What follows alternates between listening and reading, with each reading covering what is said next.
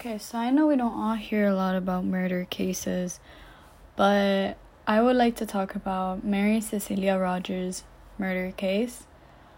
Um, she was born in 1820, but she was found dead sadly on July 28, 1841, meaning she wasn't even that old.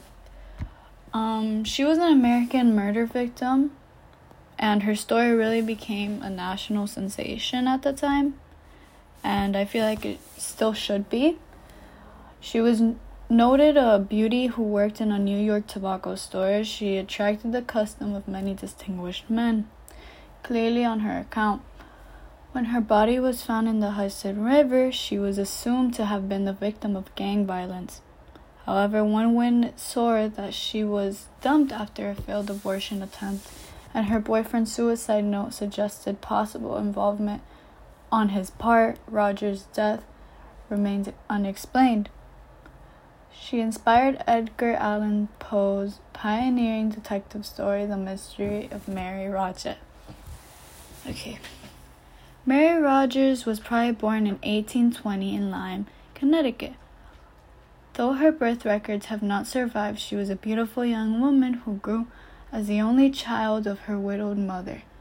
At the age of 20, Mary lived in the boarding house that was run by her mother, although it was her amazing beauty that made her the talk of the neighborhood.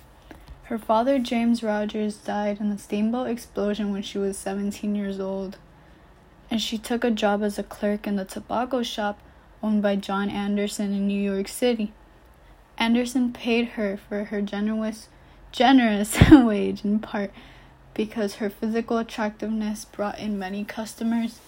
One customer wrote that he spent an entire afternoon at the store only to exchange teasing glances with her. That's how beautiful she was. Another admirer published a poem in the New York Herald referring to her heaven like smile and her star like eyes. Some of her customers included notable literary figures. Basically, she was just very pretty, so she just got hired because she knew for a fact everyone was gonna go inside and kind of buy from them because of her beautifulness. She was also very young, so I mean, what do you expect?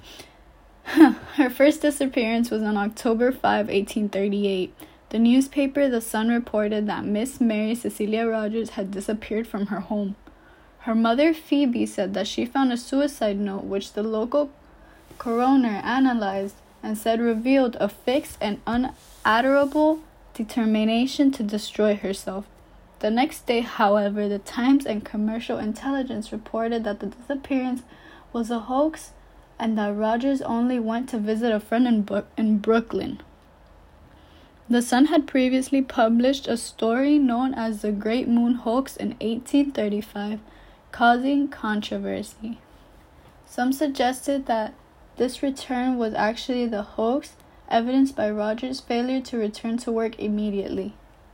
When she finally resumed working at the tobacco shop, one newspaper suggested the whole event was publicity stunt managed by Anderson. They basically thought it was just planned in a way. But about her murder, on July 25, 1841, Rogers told her fiance, Daniel Payne, that she should be visiting her aunt and other family members. Three days later, on July 28, the police found her corpse floating in the Hudson River in Hoboken, New Jersey, referred to as the beautiful cigar girl. The mystery of her death was sensationalized by newspapers and received national attention.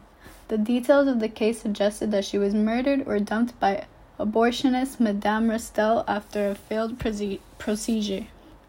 Months later, the inquest still ongoing, her grief stricken fiance Payne committed suicide by overdosing on laudanum during a bout of heavy drinking.